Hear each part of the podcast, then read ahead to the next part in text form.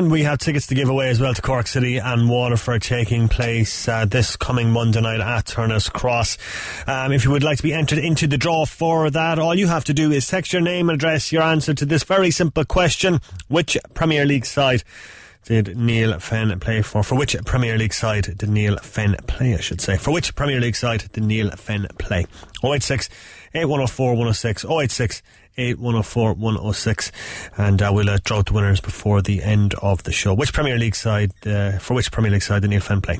086-8104-106, and you can tweet us as well at Big Red Bench. We'll draw out the winners just before 7pm this evening. Going to kick off the show from the Principality Stadium, where Ireland have gotten back on track. They had to defeat Wales in their Rugby World Cup warm-up game. I'm watching this one for us as well, Will O'Callaghan. Ireland 22. Despite Warren Gatlin's claim that his side would be looking to derail Ireland's World Cup plans here this afternoon, Ireland have got their preparations for Japan back on track with a 5-point win over a largely second-string Welsh side in Gatlin's last game in charge at the Principality Stadium. Even taking the makeup of the opposition team into account, head coach Joe Schmidt will have been relieved to get a response from his players following last week's humbling defeat to England at Twickenham, though they faded out of the last 20 minutes of the match after being 19 points up. Ireland led the Grand Slam champions by 15 points to 3 at the break. Jacob Stockdale, with new haircut on show, running in 2 tries down the left wing. His first was crafted by Andrew Conway after a break from prop Dave Kilcoyne in the 18th minute, but the second and his 16th international try was all down to the young Ulster wing's own work. He seized onto a failed Aaron Shingler offload attempt in the 28th minute, and his pace and strength to run the ball home in the corner. Jack Carty won't have done his chances of travelling to Japan any harm today, the Connacht out half scoring 5 points and getting 80 minutes and a man of the match performance on the occasion of his 27th birthday and first start in Irish green. Ireland's third try came just before the hour, with a fresh front row putting pressure on the Welsh in the scrum and forcing referee Roman Pott to award a penalty try. The hosts battled back with tries for Rhys Patchell and debutant Owen Lane in the last quarter, Patchell converting both, but they've surrendered an 11-game unbeaten run in the Welsh capital, going back to an autumn international loss to the All Blacks in 2017. It's also a first Irish victory in Cardiff since a World Cup warm-up game here 4 years ago, and 2 stronger sides are expected next Saturday in Dublin for the final game before the World Cup in Japan. Final score here at the Principality Stadium: Wales 17, Ireland 22. Yeah, so good to see Ireland get back to winning ways after the horror show against England last week. And could see some good tries from Jacob Stockdale as well. But as Will mentioned, there are 2 much different teams expected next Saturday in the return game in Dublin. So that should be very, very interesting indeed. And what will be Ireland's last warm-up game before the World Cup. Alright, right, in Gaelic games, 2 big games down for decision this evening. The Senior Hurling Championship in Porthaoirinn, the first of which is just underway. Ciarán O'Regan live from Porthaoirinn. Yeah, it's just underway here, Roar. There is only 4 minutes gone. Ballyhea lead 1 point to no score. Kanturk had the first shot of the game, but it went to the right and wide. And in the same minute, Pa Callan had a very scoreable free for Ballyhea, but it dropped short into Anthony Nash's hand, and way down the field it went. 2 minutes later, Pa Callan again having a free on the 20-metre line up by the sideline, popped it over the bar. But a Kanturk man now standing over the ball here. It probably will be another or a score here for Kanturk just inside the 65. That's number 11 taking that. That is Sean Carey was gone to the left and wide. So after 4.5 minutes, it's still Ballyhea leading 1 point to no score so far. Very strong breeze there as well, Roar. Mm-hmm. Alright, Ciarán, thanks for checking with Ciarán in just a little bit as well, just as that game progresses. After that game, Sars taking on Douglas. In the Senior Football Championship today, Newcestown have beaten Valley Rovers 113 to 14 points. Clyde Rovers and Ballincollig meeting in Blarney at 6:30. At the same time, Fermoy play Illin Rovers in Brinney at 7 o'clock, in Glantan Mallow facing St Nick's.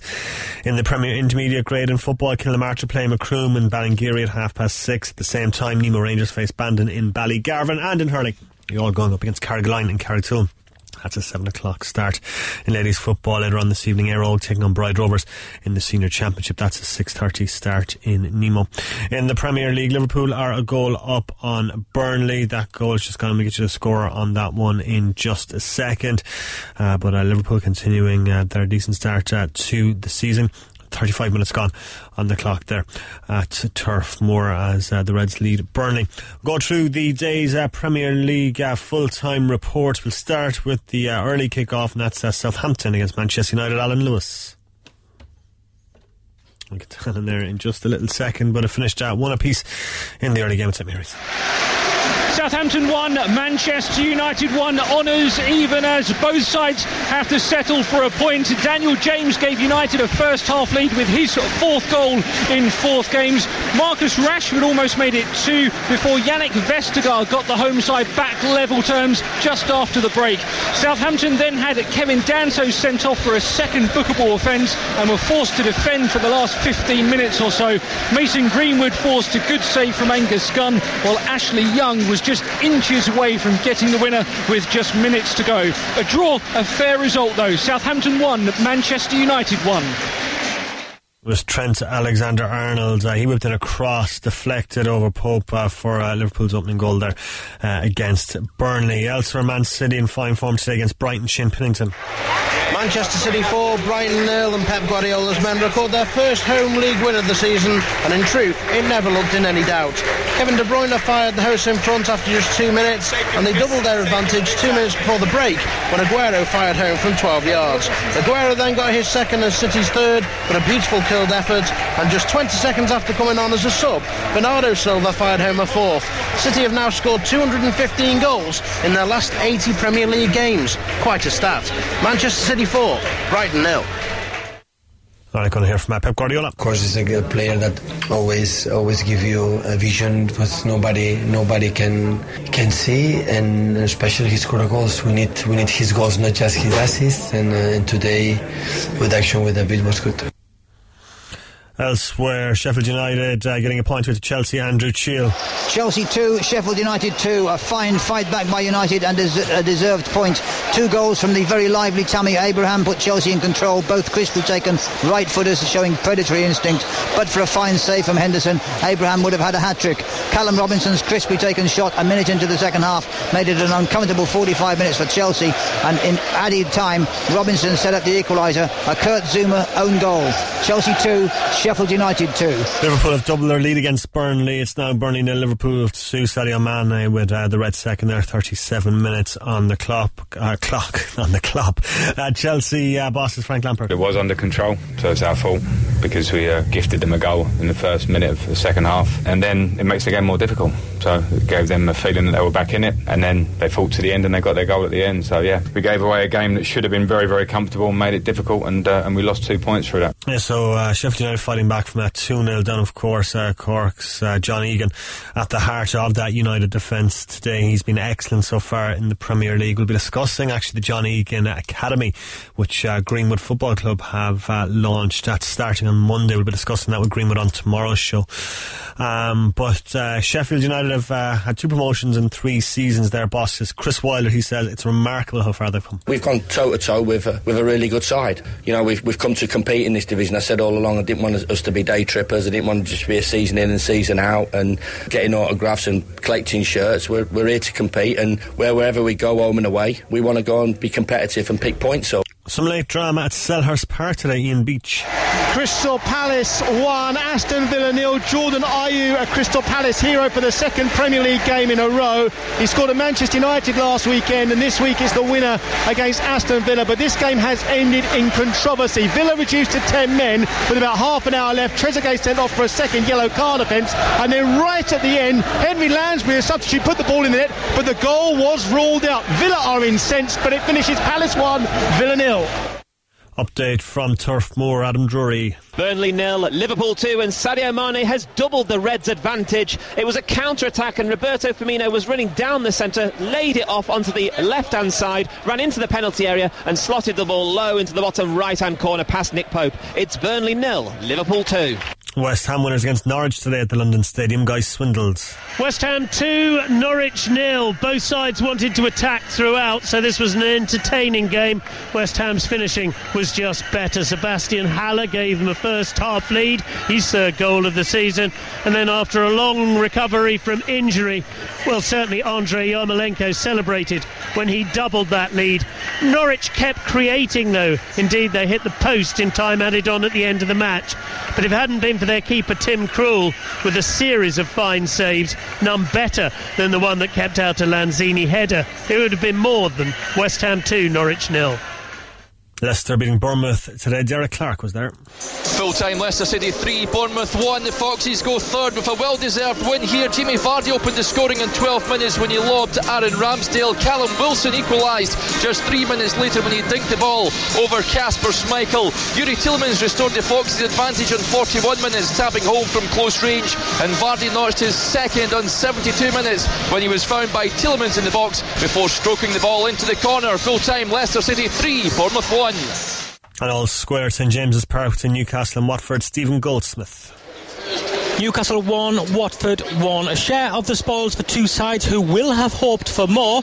Watford had the chances for more goals in the first half. Newcastle had some opportunities in the second half, though Pereira came the closest to winning it late on for Watford. His shot tipped round the post. Will Hughes scored from close range after 2 minutes for the visitors, and Fabian Schär levelled with a neat finish inside the box for Newcastle. It finished Newcastle 1, Watford 1. Tonight in the First Division, Cove-Ramblers host Cabinteely at St Coleman's Park. That's at 7 o'clock at kick-off. St Pat's, meanwhile, Stephen O'Donnell is their new head coach. He was previously being the chief opposition analyst at Dundalk. The Saints are 5th in the SSE Electricity League Premier Division table. Manager Harry Kenny stepping down last weekend after they were beaten in the FAI Cup by UCD. In the Munster Senior League today, 1-1 draw between College Corinthians and Ringmahon Rangers. There's a number of big games as well down for decision in the County Championships, as we've discussed, and we'll be hearing more from Ballyhea and Kanturk from Ciarán O'Regan in a little bit. Great news today from Austria as Paul O'Donovan and Fintan McCarthy collected Ireland's first medal at the World Rowing Championships. It's Paul O'Donovan's 4th World Championship medal. They came first in the lightweight men's double sculls, having already secured qualification for next year's Olympics earlier on in the week. Elsewhere, Aileen Crowley and Monica Dukarska finished second in the women's pair B final at the World Championships today. They booked their place on the plane to Tokyo. Congratulations to Aileen and Monica. Rory McIlroy is 3 shots off the pace after day 3 of the Omega European Masters in Switzerland. The Ulsterman shooting a 1 under par 63 to end the day on 11 under par. He's 3 behind Argentina's Andrés Romero. Rafa Nadal in third round action at the US Open tonight as well. The second seed taking on South Korea's Chung Kyun. And in motorsport, Ferrari's Charles Leclerc has taken pole position for tomorrow's Belgian Grand Prix, my favourite course. I actually love Spa, and Sebastian Vettel in second. Lewis Hamilton is in third. Quick reminder of our competition. Tickets to give away to Cork City and Waterford at the Cross on Monday. Of course, former player Neale Fenn unveiled as City's new boss earlier on in the week. Not the greatest of starts for him last night with the 4-2 defeat to Sligo. We'll hear from Neale in a little bit. But if you want to enter the competition, name, address and answer, please. And the answer to this very simple question: for which Premier League side did Neale Fenn play? 0868 104 106. Alright, Gaelic games. Cork taking on Galway in tomorrow's All-Ireland Minor Football Final. All our fingers crossed for a Rebels victory tomorrow. We will of course be there. Ciarán O'Regan heading up to Croke Park early tomorrow for the game, which starts at 1:30. So we will have all the best post-match reaction on tomorrow evening's show from 6. Fingers crossed we'll be talking about a Rebels victory tomorrow as Cork look for their first minor title since the year 2000. Ciarán's been speaking with boss Bobby O'Dwyer. So Bobby, All-Ireland final to look forward to. It's nice to be able to say that. No, it's wonderful, yeah. I suppose again that's what every young player dreams of, is playing Croke Park on All-Ireland final day.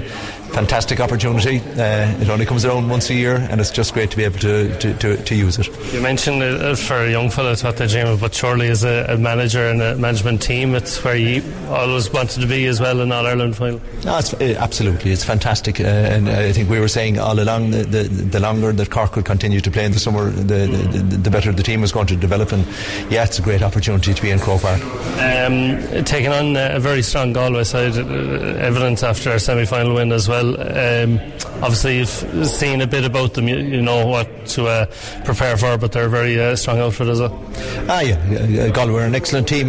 We as evidenced when they beat Kerry in the semi-final, I mean they'll be going in as hot favourites with the confidence of having beaten the All-Ireland finalists. Now, we've played Galway twice already this year, so they're a team that we know very well. They're very well organised, very well structured. They have an excellent manager. Donal Ó Fátharta is a top class manager, and we look forward to playing them. Talk to me from the start of the year. The championship structure was changed this year, and Cork hadn't been able to get out of Munster in a long number of years, due to the dominance of Kerry. But the structure was changed. It really kind of paid dividends this year for the Rebels. Ah, it has. The structure in Munster worked against Cork for the last number of years. I think we were the only province that didn't have some kind of a round robin or a league championship kind of competition.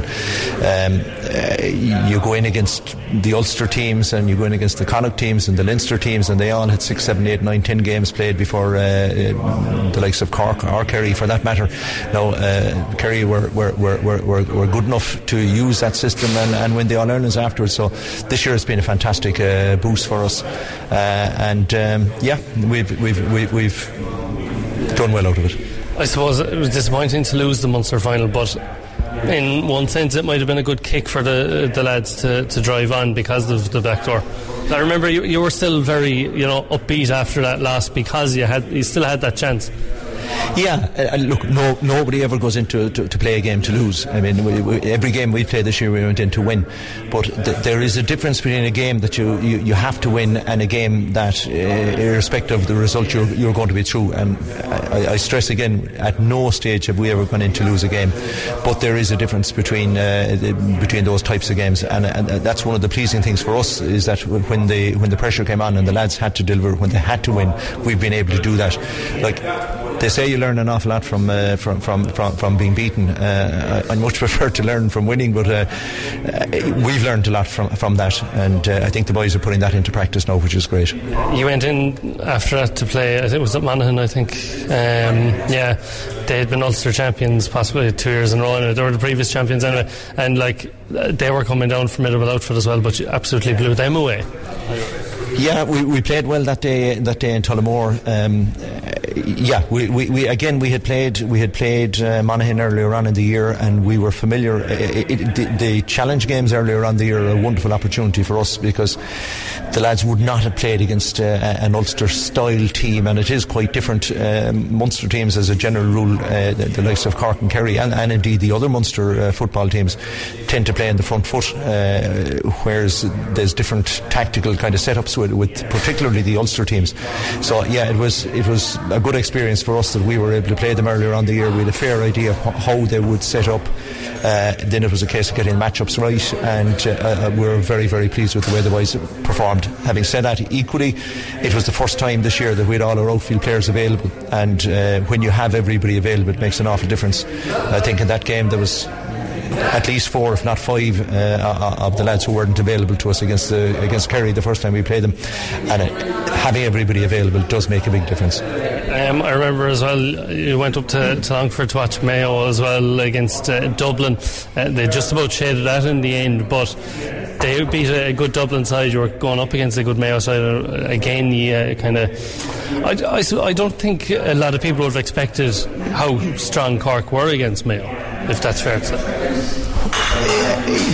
Well, possibly. I think what probably threw it a little bit for people was that Kerry having beaten us in the first round so convincingly, a lot of people probably wrote Cork off. Now, whilst we were extremely disappointed with our performance the first day, we've been involved with these lads in one form or another since they were under 14, and we knew the quality we had, and we knew that once we got everybody back to full fitness that we'd be a match for any team that's out there. So yeah, it was great. We were able to keep our head down. The under-20s gave us a huge boost as well, the success of the under-20 setup, and we were able to, I suppose, come along in their tailwinds as well, which is great. Going into this All-Ireland final against Galway, how do you prepare the lads for that, for Croke Park even? Because they've never been there, they've never been on for an occasion like this. It's a very different setup to a semi-final or anything.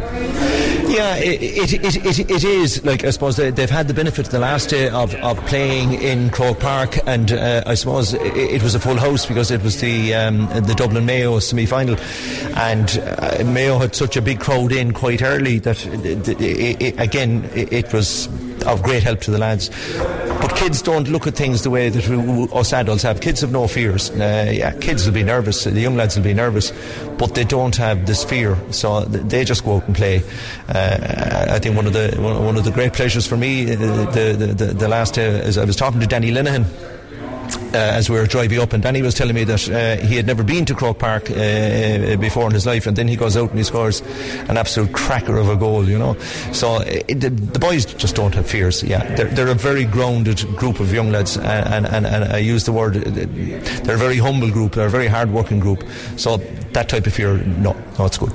In terms of preparation for an All-Ireland final, is it much like all the other games? Are you going up the night before, I imagine? There is some things that'll be different from all the other games. Yeah, there are certain differences, but we're trying to treat it as it is just another game. A lot of the hubbub about the likes of tickets and where we're going to be sitting, and families and clubs looking for tickets for the players. So you try and keep that away from the boys, and you try and organise around them. Yeah, there's going to be different lads away from home, possibly, and again, you try to keep them as grounded as possible. You keep the routine as normal as possible. But of course, there's great excitement. There's wonderful excitement, and yeah, we do keep them as grounded as we can. They're good lads. I was just going to ask that. Naturally, you'd have to be excited going into an All-Ireland final, but you have to keep them some bit level-headed. What about you as a management team as well? Yeah, and again, I guess people don't realise the level of work that goes into these, but I happen to be the person talking to you now, and kind of the front face of a group, a fantastic working group that work very, very hard to make sure everything is okay. My colleague Brian McCarthy has been able to take an awful lot of the administrational stuff away, so the likes of the hotels booking, the tickets and all of that, and we just concentrate on the football side of it, because that's very, very important, because it is quite easy to get distracted, and our focus is to go to Croke Park to win a football game, and that's our sole focus. Everything else is peripheral, and that's another one of the team, of a really good team that we have around us, is looking after that. And look, lastly, as already mentioned, taking on Galway in the All-Ireland final, very, very strong side all over the pitch. Naturally, thereafter, getting to an All-Ireland final, of course they are, but are you going to pick a team based on them, or are you just going to worry about yourselves and then not worry about Galway, you know, if that makes sense? No, I mean, I suppose when you go into any football game, you're going to pick the best team that you have available to yourself. We look after what we consider to be the important things on our side. Yes, we're going to have to deal with what Galway throw against us, but it's going to be all about a performance, and it's all going to be our work rate. We concentrate on what we can do. That's the only thing we can control. We can't control how Galway set up or how Galway play, but we look after ourselves, and the spirit within the boys is fantastic. They're a really, really good group of young men, and just so pleased that they're going to get an opportunity to show their skills in Croke Park. Yeah, it's Cork boss Bobby O'Dwyer there, speaking ahead of tomorrow's clash with Galway in the All-Ireland minor final. Fingers crossed, we will be celebrating a Cork victory on the show tomorrow evening, but very, very best of luck indeed to the Rebels, for everyone here at Cork's Red FM. It's half time between Burnley and Liverpool. Adam Drury. Liverpool hold a commanding 2-0 lead over Burnley at the break, and their opener came in strange circumstances when Trent Alexander-Arnold's cross deflected off Chris Wood, evading everyone including Nick Pope as it looped into the top corner of the net. Their second was much more deliberate though, Sadio Mane finishing off a smart counter-attack by slotting low into the corner. Burnley had looked bright early on, but they've got a mountain to climb if they want to salvage anything from this game. Half-time at Turf Moor, it's Burnley 0, Liverpool 2. Alright, we're going to talk more Gaelic games a little bit later on in the show. We'll preview the Shandoon Junior A Football Championship Final and the Carrickdoon Junior A Football Championship Final on the show a little bit later.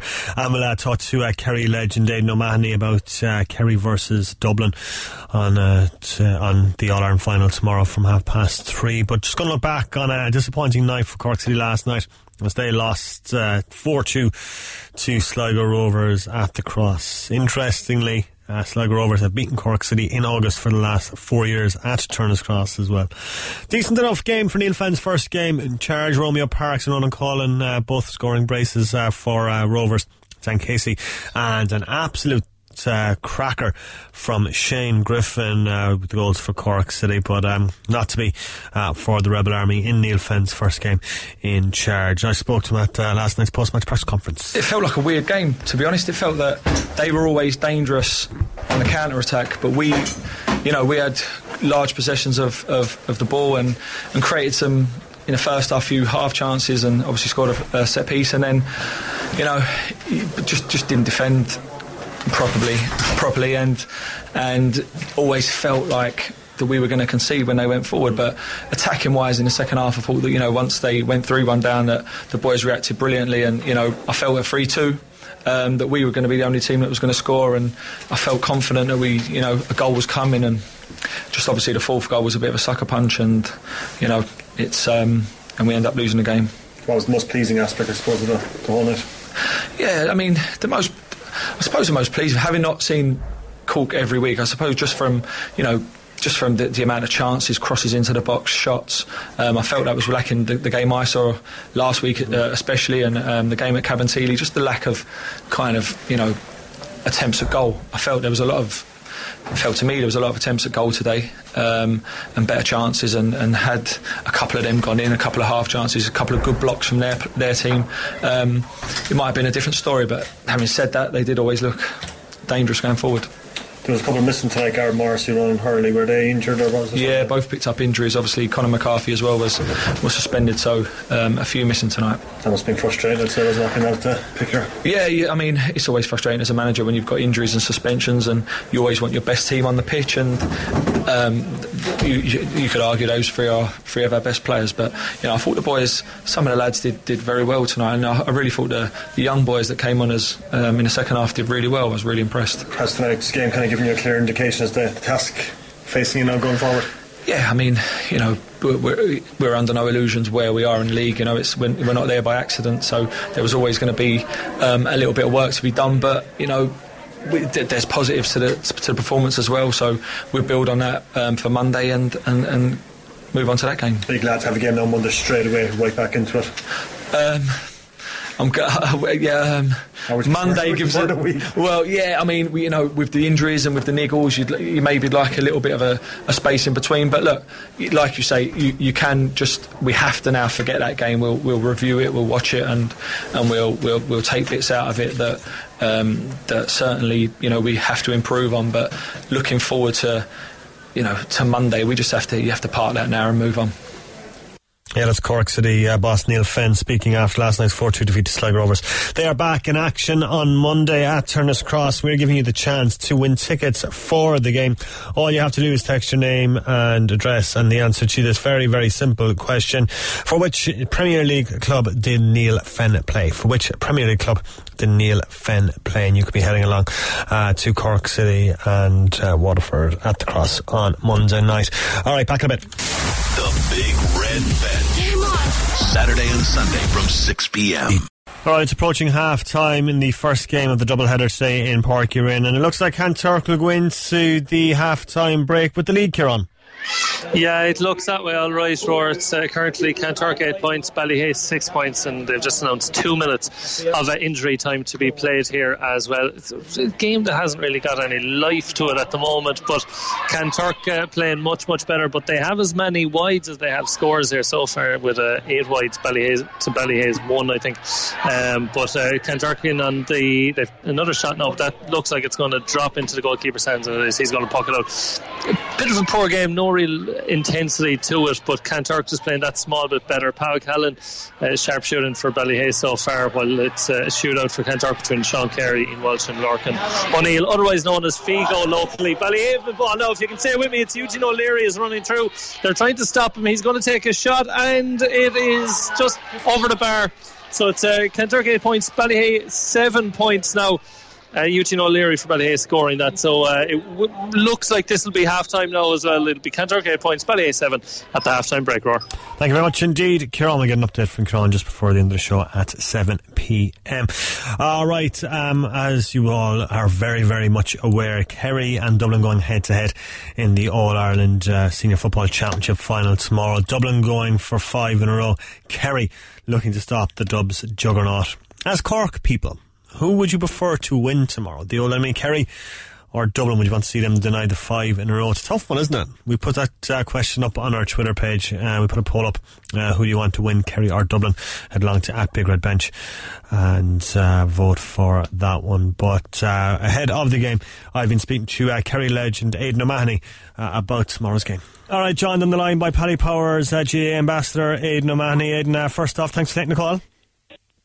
Morning, Mike, right? How are you? Aidan, I'm great, actually, thanks. It's strange for me as a Cork man to be in a position where I'm cheering Kerry on in an All-Ireland final next week. I'd imagine a lot of people are saying similar to you. Yeah, I suppose, look, everyone loves an underdog. And I suppose the beauty about this game is Kerry are probably trying to stop, I suppose, Dublin getting the 5 in a row, which is not going to be an easy task. You're probably talking about one of the greatest teams of all time, and... you know, I suppose that's no different than any sport. People always kind of side with the underdog, like, but, you know, look, it's going to be a tough game, obviously, for Kerry, like, but look, at the same time, it's a game we're looking forward to as well. How big is it that Stephen O'Brien's been cleared to play for the final? Because he was looking a bit nervy there for a while. Yeah, it's massive. I think it's massive for Kerry. Look, he's been kind of in player of the year form at the moment, like, and...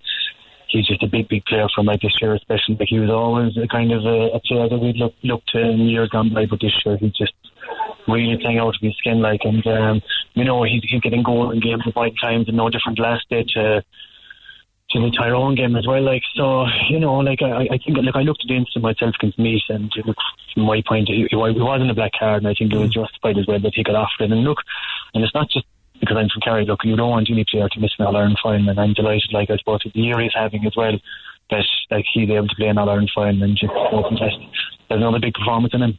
Yeah, fingers crossed. A lot of people saying this Kerry team are probably the best equipped to defeat Dublin. Would you go along with that? Yeah, I suppose best equipped in that they're young, they have legs. I suppose if you look at them from the outside in, you'd be kind of saying that there's no pressure on them.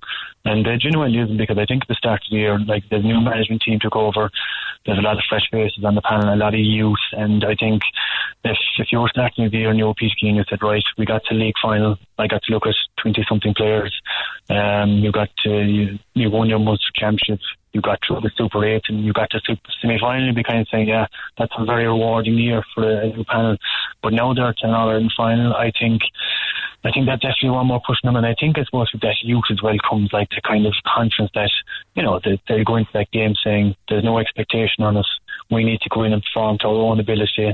You probably take the task of like Dublin's big players, the Conor Callans, the Paul Mannings, if you're kind of tasked with marking them, you take that as, you know, I suppose a massive responsibility, but a responsibility you'll cherish as well, like, because, you know, you carry George in your back, and I suppose there's that kind of expectation anytime you get to a final, there's always a chance of winning one, like, so as I said, they'll have no fear against it, but like, I think from a Dublin point of view and a Kerry point of view, it's the ideal game that you've opened football, and it's pure football, like, and it's a fantastic game to follow.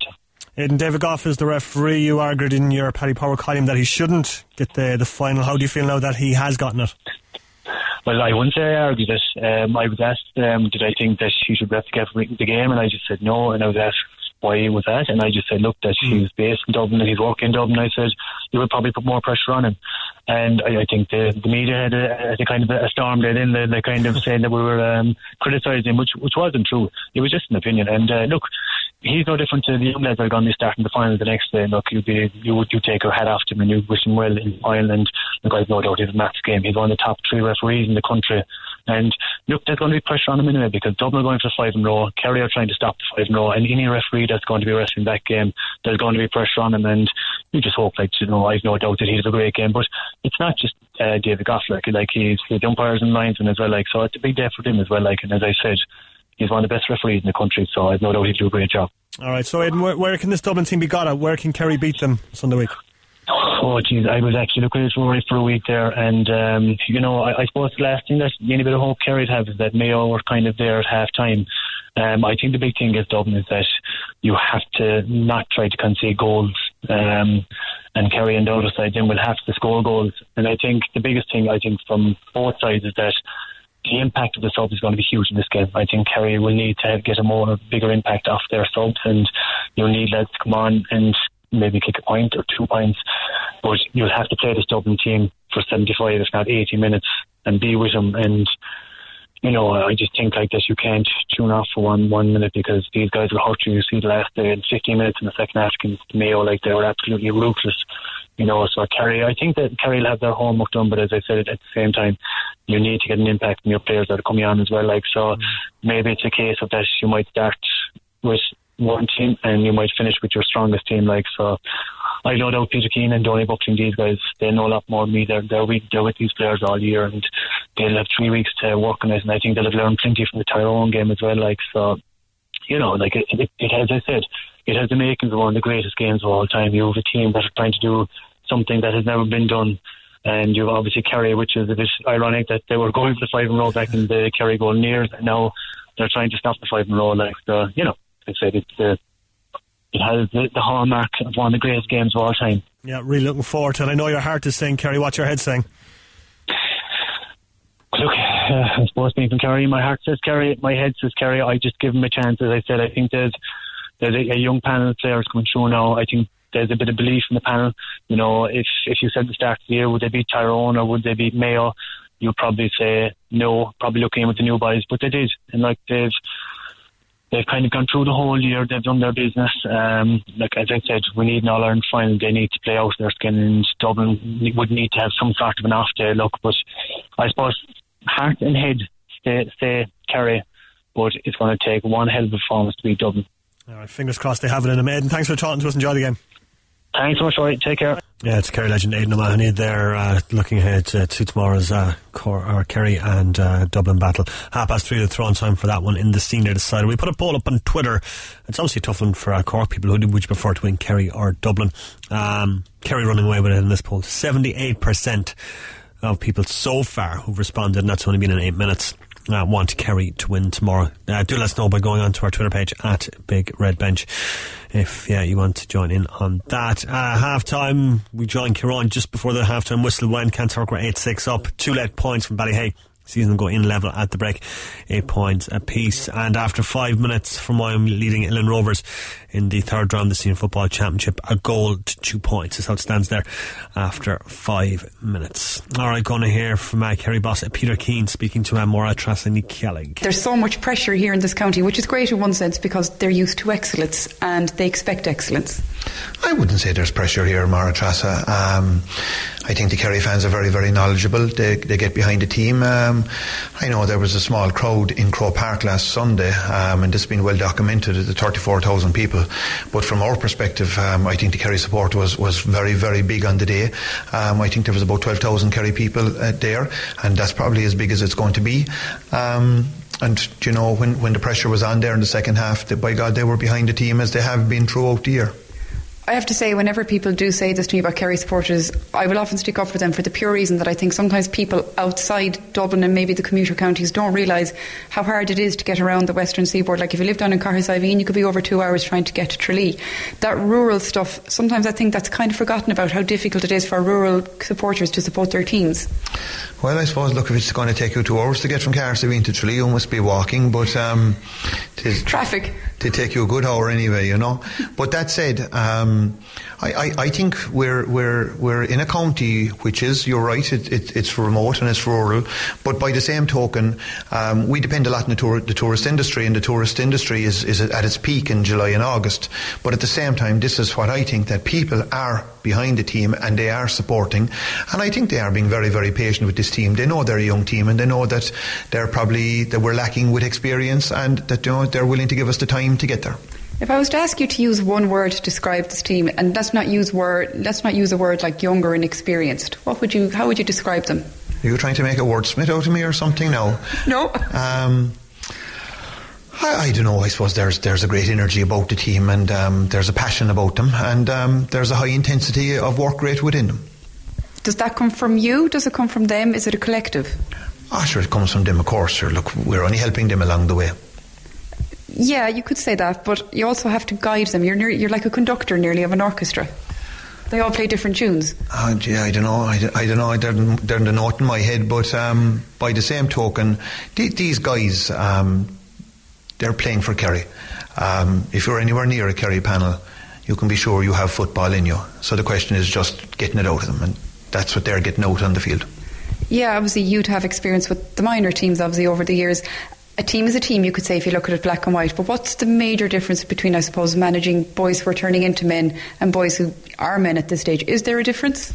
Look, there's little differences, I suppose, whereas with a minor team you get them at the start of the year and they're all new and you know, you can get at them straight away, whereas, you know, you've a bigger age gap here with, you know, you could have guys in there early to mid-30s down to 19 years of age, so you've lots of different things going on in their lives, and there's a different relationship between them. Do you use Instagram? No, I do. And I sent out a little message today and I asked people, look, I'm going off to talk to Peter Keane this evening, is there anything you'd like to ask him? So I got a few questions back. Do you mind if I put a few to you, if you don't mind, since they're your people? Do you know, a lot of them came from Kerry people, actually. I won't put the rude ones to you. There was a few rude ones, but we'll keep them. There was one, first of all, can you please bait the Dubs? We'll do our best. And there's none here but the referee. Here's another good one. Why are a pack of Bourbons so dear in your shop? Oh, no, they're on half-price offer at the moment. There you go, Ciarán. They're half-price. Get yourself there. And who's your favourite ref? Came from somebody else. Ah, sure. We've no favourite ref. They're all good referees. What was in the Tyrone water bottles? Not sure. There must have been water, was it? Well, apparently, allegedly, it mightn't have been water. What? Allegedly. Oh, God. Don't know about that no more, Trasa. Did you taste them? I didn't see them. You didn't see them, fair enough. How much time do you put into dodging questions? It's a good question. Here with 6 minutes at the moment dodging them anyway. Somebody else asked, can they be in the backroom team? This is Aoife. She's a Kerry woman. She'll have to apply online. Through Instagram. Did the Kerry keeper get enough boots to keep the ball kicked out to Dublin? Well, seemingly Vincent Murphy are after taking on two extra employees to deal with the demand. Would you trust a Tyrone man to buy you a pint after Sunday? Ah, sure, you trust a Tyrone man every day. Are you secretly a Healy Ray wearing a mask? Am I secretly a Healy Ray wearing a mask? God, that's a very convoluted question. You haven't answered it, though. And finally, one more. Do you see football as just a game for poor hurlers? Oh my God, that's an awful question to be asking. I'd like to point out, while I was waiting for here, I saw children walking in, Kerry children, carrying hurls. We're all members of the GAA and we've good hurlers here in Kerry, the same as we've decent footballers. I thought they might have been coming in maybe to beat people up to make sure they do that five in a row. The five in a row. My God, Mara Trasa, we won't resort to that at all. Really, really interesting stuff there with Peter Keane, the Kerry boss, speaking to Mara Trasa ahead of tomorrow's final. We're going to hear briefly from Dubs boss Jim Gavin. Apparently, I've never heard about this, Jim, but apparently there's a drive for five going on in Dublin and you guys are doing a very good job of breaking it down. People often ask me, what do you talk to the man who you've spoken to so many times? And the same thing is being said, which is absolutely true. It's the process, the next game, which is absolutely the right approach. And I always say to people, well, that's just Jim Gavin in general. You're quite a calm individual, and people say it must be an act. I don't think it is, though. From my perspective, you know, we're here in Parnell Park in Dublin headquarters, and From a management perspective and from the management team and support team that are fortunate enough to be with these players, you know, our role in all this and what we're asked by the people down the corridors there is just really to get the players to be their best. So that's why we're driven in all of this, and we're just trying to create an environment and empower the players to be their best. And like this evening, we've had you know, Parnell Park full of young boys and girls who are mad passionate for Dublin in their pink jerseys, their blue jerseys, their club jerseys, some of them holding hurleys and camogie sticks, and some holding footballs, and just the great excitement that they bring, the energy they bring. You can even hear someone in the background, yeah. And the innocence they bring, and the dreams they have. It's just, you know, you couldn't but be excited about that. But above all, to cut it all back to the question you asked me, our job is not to get too carried away with that. Our job is just trying to help these players be their best, and if we've done that, then I've really done my role for WGA. a running theme of your own interviews as well is that it's very obvious you have a genuine grow for children. You can see how much it means for the children of Dublin that you get to bring the players out and they get to meet them. And I see every year at your big games your own kids come out and they're like a little set of stairs every year, they get a bit taller. Is that where you perhaps get a lot of your joy from? It's actually seeing, and might sound really, really simple, but like you said, the innocence of children who get to see these men are living dreams that someday I might get to live. Yeah, that's exactly it. It's a huge motivator. It's a huge motivator not only for myself but for the players. I think that goes for all inter-county players. I don't think it's unique to Dublin players. You have two sets of teams in this weekend's hurling final. That'll go toe to toe. You've two sets of teams, and players who'll go toe to toe in the football final, and have committed their time and been very selfless with their time and dedicated to their sport for nothing else. But to represent their county, to represent their club, the kids in their club, the kids in their communities and their families to the best of their ability. So we've a unique sport, and it's courses that there's other sports that have representative dimensions, and that's great. But in terms of Gaelic games, in terms of the reach we have globally, like 400 clubs overseas, the network of the Irish diaspora. Who will tune in to these games, and the players they see are all doing it for a particular purpose, and that's for their community. So it's a unique and a special sporty organisation, and the Dublin players connect into that, and that's why they do what they do. Yeah, it's Dublin boss Jim Gavin there speaking ahead of tomorrow's game. Our poll: who do you want to see win tomorrow? Do you want to see Kerry, or do you want to see Dublin win tomorrow? We put that online earlier on, and it's fairly unanimous. 76% so far saying they want Kerry to beat the Dubs tomorrow. Can they do it? Can they stop the 5 in a row? 3:30 is the start time for that game. Alright, going to look ahead to tomorrow's Carrickdown Junior A Football Championship final. Crosshaven, the venue for Ballinhassig and Ballymartle at 6:30 tomorrow evening. Joe Kenefick is the PRO of the division. He's been speaking with Ciarán. It's a hugely anticipated match. I suppose first the word about Crosshaven. They have a magnificent new pitch developed. I'm not sure if there's been a game played, and it's been only just a couple of internal games. This is really their first big game. It's a magnificent pitch they've done. It's a big pitch, you know. Players will be fairly tired by the time they come off it. So I think credits to Crosshaven for putting on this, and hopefully a big crowd will go down just to see the game and just to look at the spectacular new pitch as well. Yeah. On the game itself, I suppose Ballinhassig and Ballymartle are much better known as hurling clubs. They have done battle countless times down through the years in hurling finals, but strangely enough, this is the first time that they've ever met in the football final. Okay, and they'd be good enough side in the division. I think Ballinhassig win in 2012, 2015, Ballymartle last year as well. For the first time. So, yeah.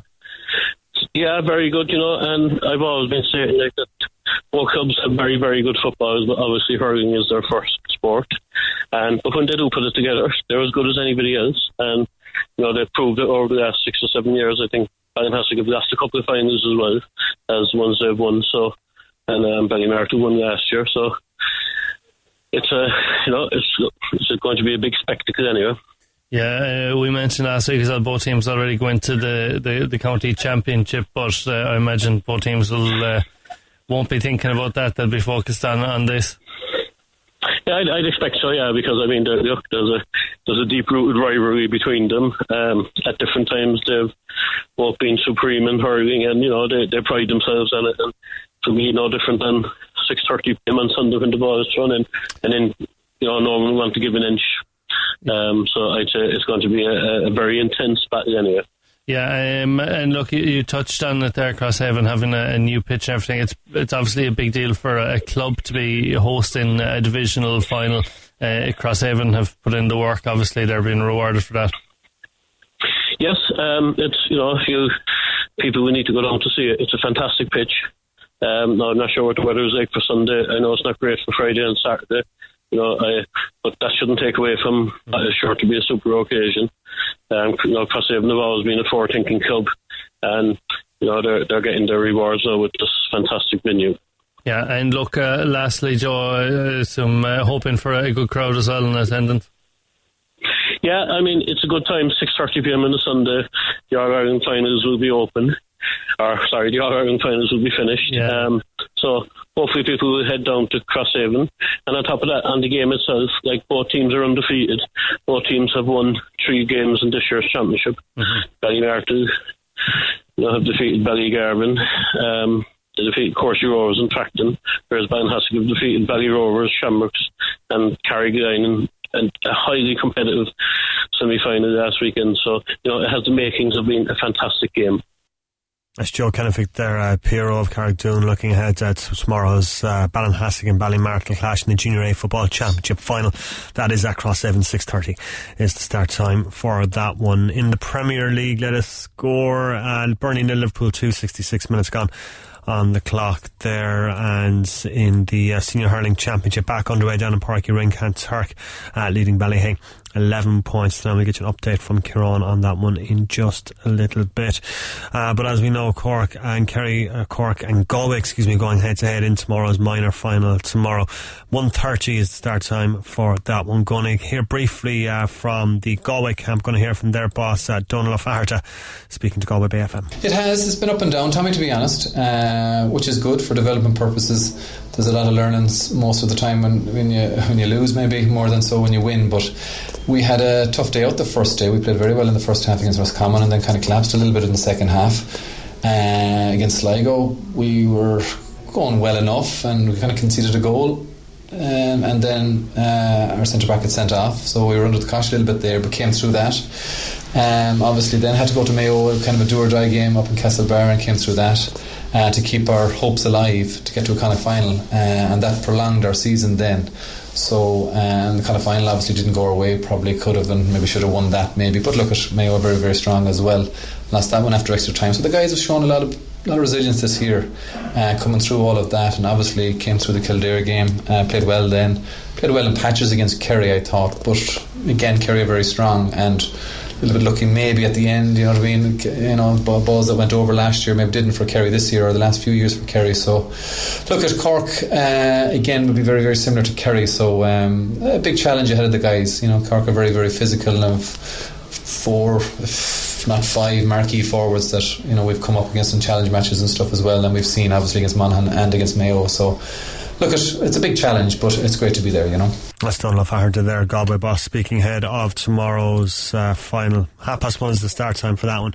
As I said, all our fingers are crossed here that Cork will be crowned All-Ireland champions on tomorrow. So we'll be discussing that on tomorrow evening's show. Ciarán O'Regan will be in Dublin for us, heading up bright and early to Croke Park. How much are you looking forward to that one, Ciarán? Ciarán can't hear us. We'll get back to Ciarán there in just a little bit. Ciarán down in Páirc Uirinn for that double header. Ballyhea and Kanturk going head to head, and it is Kanturk who lead with about 40 minutes on the clock. How's it going down there, Ciarán? They'll probably finish that way at the moment, even though there's 20 minutes. Kanturk just very much on top. It's Kanturk 12 points, Ballyhea 9 points. Sean Carey top scoring so far, I think, for Kanturk, having a fantastic game in fairness. But Kanturk just taking charge and ownership of this second half altogether so far. And this is probably another point for Kanturk, is it has just gone to the right and wide from Ian Walsh. But Kanturk in control at the moment. A couple of players getting booked. I think after this game, Ballyhea may look back into the first half after 22 minutes and probably say maybe they should have had a penalty and Kanturk player a red card, possibly, but it was a yellow card and a free instead.